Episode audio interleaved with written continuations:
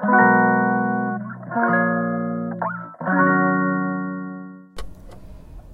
んばんは、えー、倉本々子のヨガじゃない話、えー、お届けします。皆さんこんばんは。もうスタンド FM もねあの私の生徒さんだったりとかあのヨガのお友達お知り合いだったりねたくさんの人がスタンド FM をあの始められてそれをねすごい楽しみにね聞いています いつも。あのやっぱり誰かの声を聞くのってすごくいいなと思って完全にあのリスナーになってましたね 聞く専門みたいになっちゃってましたけどあそうだ私もラジオやってるんだったって思い出してですねちょっと今日は収録しておりますっていうのもですねもう今までラジオを撮った中であの経験がないようなテンションでね今日あの話しているんですが ちょっといつもと変わらないテンションなんですけどあの心の中はねもう全然違くてですね内容があるんだかないんだかわからない話を普段しておりますが今回はもうお願いだから聞いてほしいって感じ。もうなんかそういう時ないですか？自分の中でこう事件が起きて自分なりの事件が起きて。でいやちょっともう衝撃だったんだけど聞いてっていう話。ね私の周りだとよくあんないですこういうこと言ってるからあのー、あれなんだけど最近お友達とも全然会ってないですよね。コロナでなかなか遊んだりっていうのもないですから誰にも聞いてもらえてないこのものすごい大事件があったんです。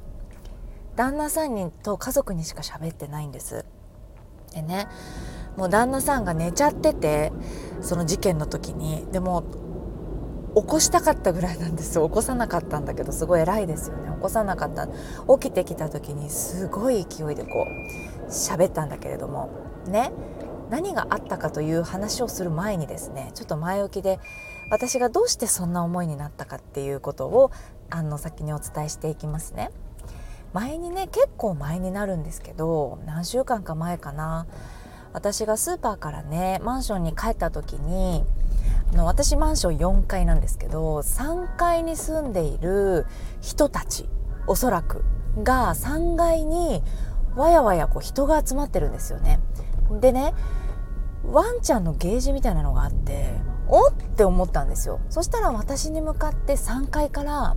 「すいません白いワンちゃん飼ってませんか?」って言われて私白いワンちゃん飼ってるんですよおもちくん。え飼ってますって言ってって今白いワンちゃんが迷子になっちゃっててって3階をワンワンワンって言ってずっと走ってたので危ないからあの捕獲してくれてワンちゃんも猫ちゃんも OK なマンションですのでおそらくそのお家の人のワンちゃんのゲージを貸してあのいただいたのかな持ってきてもらってなんとその中におもちくんが入ってたんですよ。もう衝撃でまず迷子になってたって何っていうおそらくお兄ちゃんがスイミングに行ってくるねって。ママ今スーパーでしょ。スイミングもう出ちゃうからねって言ってあ鍵持って出てねって言って出た10分ぐらい経ってから私が帰ったんですよね。でお兄ちゃんって本当すっとぼけのお兄ちゃんなのであのドアが開いてるのを見てなかったんだな。でおもちくんが出ちゃった。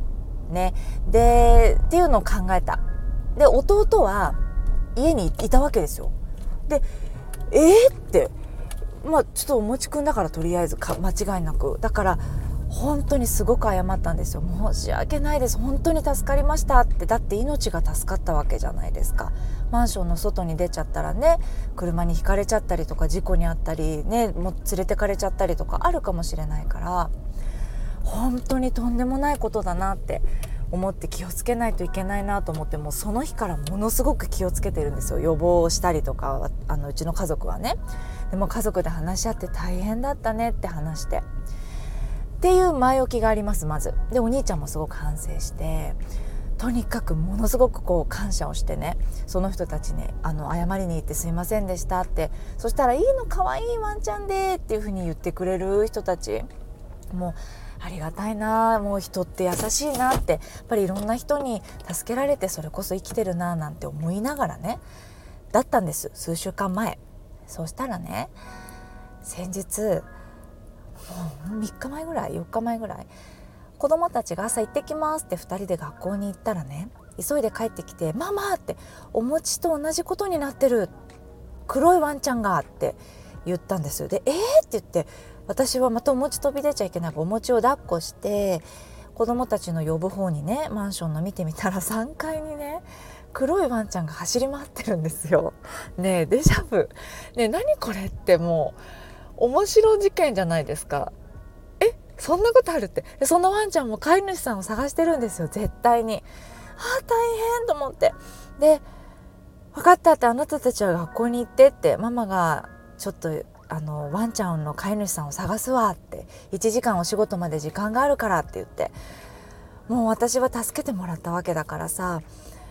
よし探そうって。でお餅も一緒に探そうって。お餅と要は遊んでたりもできたらねいいわけだからお餅も心配しちゃってウォンウォンってそのワンちゃんにご挨拶したがってたからあの散歩の紐を持ってで行ったんですよね。そしたらあのー、ワンちゃんかわ完全に飼われてるワンちゃんで首輪もしてないんだけどツヤツヤの毛のねダックスちゃんがいてあららお家どこ?」って言って 喋りかけたりして絶対答えないんだけど喋りかけたりしてでも明らかにこのお部屋の前をうろうろしてるなっていうお部屋があったんですよ。だからねよしでもこれは変な人と思われてもいいからもうワンちゃん震えてるからね寒くて。だからゲージを持ってくる前にそのワンちゃんなんか多分どこかに走っていくっていうよりもおどおどしていてあんまり外が慣れてない感じだったんですよね。だからと思ってうー言っちゃってたので私にも。なので触れる状態じゃなくてどうしようって。でピンポンして「すいません」って「何丸何号室のあの蔵元ですけど」って あのワワンちゃんがね今おそらくお家のワンちゃんですかってあのこの色のダックスちゃんでお家の前ずっとうろうろしてて迷子になっちゃってますって言ったら「はい」みたいな感じだったんですよ。は？みたいな。で、え？と思って、あすいません、えっとってもう一回初めから。で、ワンちゃんを、あの、飼ってませんか？って言ったら、飼ってないです。うちはね、飼ってないので他当たってくださいって言われたんです。あらまあ、飼ってない。分かりました。って言って私は元気よくねそっか違かったか。っておいでおいで。ってあなたのお家どこ？って言ってこっちじゃない？って言って隣の部屋をピンポンしたんですよ。たら出なかった。あ出ないな。大変。じゃあお家からゲージ持ってこようと思ってエレベーターの方に歩こうとしたらさっき「はい」って言ったお家の人のね玄関が開いてね「ほらこっちおいで」って言って入ってったんです。ワンワン。ねえ怖くないですか？事件でしょ？もう私あぜんですよ。私その2メートル先にいたんですよ。目が合わなかったからまだいいものの。ここで目が合ってたらやばいって向こうもね気まずいっていう顔したのかなって。でもそこのご夫婦ものすごく本当に優しいご夫婦で私はこんな人たちみたいなね老後だと思うんですよ。うちのお母さんお父さんぐらいの年だと思うんです。2人でねなんか趣味趣味のスポーツに出かけたりお二人でご飯の時間に食べに行ったりってしたのを見てたからああ素敵なご夫婦だなっていつも優しくてねああ元気だねって言ってくれていいのよ子供は元気の方がとかってうちの子供たちにも言ってくれたりしてね。ねえ嘘だと言ってお願いだからどういう状況か言って。なんか私はもうパニックでお待ち帰ろうって。でうんちしちゃってたんですよ。ごめんなさいねうんちって言っちゃって。しちゃってたんですよ。その3階に。そのうんちもそのままだしでもなんだか人のワンちゃんのうんちを取るっていうのも工藤静香さんもしたくないっていうふうにインスタに書いてあったし 私もやっぱり他のワンちゃんのプーは取りたくないなと思ってたりして。はあとりあえず落ち着こうと思って家に帰ったんです。でもう私お餅ってキッチンでお餅ともう無言何が起きたんだろう今って。ペット飼っていいんですよこのマンション。でええなんで嘘ついちゃったんだ？で私って言ってんですよ。何丸何号室の倉本ですって言ってるじゃん。だから私と会うこと絶対あるでしょ私がその犬入ってるところを見たらねいや気まずいでしょって思うんだけどもう訳が分かんない状態です私は。ずっと1時間ぐらい。2時間ぐらい。どんだけ寝てんだって旦那さん思いましたよね今。で講座が終わってね私はお仕事し終わって旦那さんがまだボサボサな感じでいて「ねえ事件聞いてくれる?」って今の話を全部したわけですよ。そしたらね拍子抜けしちゃうパパは。いやそれさママいつもさ俺に言ってることじゃんって。自分の当たり前は自分の当たり前だって。ね。ママはワンちゃんのことが大好き。世の中のワンちゃんが大好きみたいな考えだし世の中の子供も大好きみたいな感覚の人でしょって。でもそうじゃない人もいるというかなんかワンちゃん私が多分そういう大好きなものに対してべき思考がだから強くなってるんじゃないかとパパは言うわけですよ。いやそれだねってっていうのも最初に話した通りにおもちくんを助けてもらったこのマンションの人たちにで私は一人ずつに挨拶をしに行ってもう本当に助けてくれてありがとうございましたって今後ないようにって言いに行ったりして本当に感謝したんですよ。っていうのがあるじゃんこれって私の考えじゃんってパパは。でもワンちゃんが私が助けたからといって命が助かったっていうところまで頭がい回っていない？もし私が助けなかったら1階まで行っちゃって飛び出ちゃって事故になっちゃうかもねとか。だからありがとうだねこの人にもっていうよりもパパ曰くねもしかしたらねその賃貸状況とか分譲状況とかわからないもんね他のマンションにって。あそっかそっかってそこも私も考えてなかったんだよね。もしかしたら借りているマンションであの借りてる人がワンちゃん OK なマンションだけどうちはダメですよって言われて勝てたからみんなに内緒にしていてだからママにも内緒にしたかったんじゃないってとっさにピンポンしてきてとっさに出ちゃったセリフなのかもねってなんかそうだと思うよってあ嘘ついちゃったってきっと思ってると思うよって言われてはあそうかそうかってだんだんこの心がね 落ち着いてきたわけですよそのパパとの話で。でもまあ分かんない。どうかなって。もしかしたら。でもどう思うのって。なんでそんなにモヤモヤしてんのって言われたから。私だったらあのっていう話をするとね。とにかく今助けてくれた人にペットを飼ってるって嘘をついてたとしてもでも「ありがとう」ってとにかく「えすみませんでした。ありがとうございました。教えてくれて」ってなると。それが嘘をついちゃってたとしても目の前の起きたことに対してありがとうだったらありがとうって言いたいしかっこ悪いけれども嘘をついてることがもしあればね。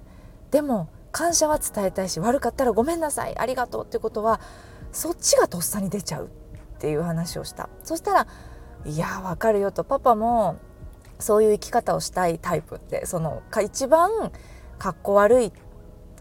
痛くないのは自分というか自分に一番かっこ悪くない自分でいたいっていうのがモットーで生きてるみたいな。それが周りから見て見られてもかっこ悪かったとしてもっていうテンションなんでしょって私も言われていやそう私もそう、まあ、パパもそうだ。その価値観はじゃあ一緒だった。でもそうじゃない人ってたくさんいるよって。目の前の人に嘘をついてもやっぱり隠さないといけないとかかっこ悪い自分だったりちょっと全然違う話になってきちゃってんだけどかっこ悪い自分とかを隠していいやこの人には嘘ついててもとかこの人には悪い顔見せててもいいや自分を守るためだったらっていうこともあったりするよってとっさに「すいません」とか「ありがとう」っていうのを言えない人だっている。それがたとえ同じ空間にずっと住んでる、ね、人でも近い空間にね住んでる人でもそれはママの価値観であってそれは押し付けだよっていつもパパに俺に怒ることじゃないかって言われてそうだったわって。でもねあまりにも衝撃だったんだよって目の前で起きたから時間が必要だったなって、うん、そっから5時間ぐらい経ってやっとちょっと落ち着いてきて。で子供たちが帰ってきて「ママあのワンちゃん大丈夫だった?」って言われた時に「ね一回座って」って。ママから本当ママの話聞いてくれる？って。どうした？って言われてこんなことあってって言ったらもう子供たちもプンプンになっちゃってそんなの良くないよみたいな子供になっちゃってワンちゃんがかわいそうじゃないかやっぱりワンちゃんがかわいそうじゃないかっていう感覚なんだなこの子たちはって。でもお兄ちゃんが言ったのはあのおじさんそんな人に見えなかったなってやっぱり私と同じような視点なんですよ。これもさ勝手な色眼鏡じゃないパパにも言われたんだけど勝手な色眼鏡で なんだかこのご夫婦にすごく温かい感じがあってね憧れがあったんですよ勝手な色眼鏡それもそうだからそれでやっぱり良くないよなってとっさに出てきちゃうこと自分がこういうふうに帰ってくるだろうって予想しちゃってるんですよ。でピンポンってして「あうちのワンちゃんです」って「ありがとうございましたお世話になりました」ってていう風なんだろうって心のどっかで思ってたわけでしょ私は。そうじゃなかったことが起きたからびっくりしちゃったんでしょ。だから時間が必要だっていうことだね。すごく勉強になったわってパパと喋りを終わらせたわけですよ。そしたらパパも一言「いやそのご主人にも時間が必要だったってことだよ」って言われたんですよ。そうだなって。いや何この人って。パパもねいつも私が怒ってるのにパパに「それはあなたの価値観だよ」ってその「ダメよそんな言い方したら」ってきつい言い方をするんじゃないって自分の価値観を押し付けんなとかすごい言ってたのに「どうしたのママってらしくないよ」って言ってきたんです珍しく。いやでもワンちゃんとか赤ちゃんとかそういうママがやっぱり熱を帯びるところなんだなってそこでなんか色眼鏡をかけやすいんだなって言ってくれて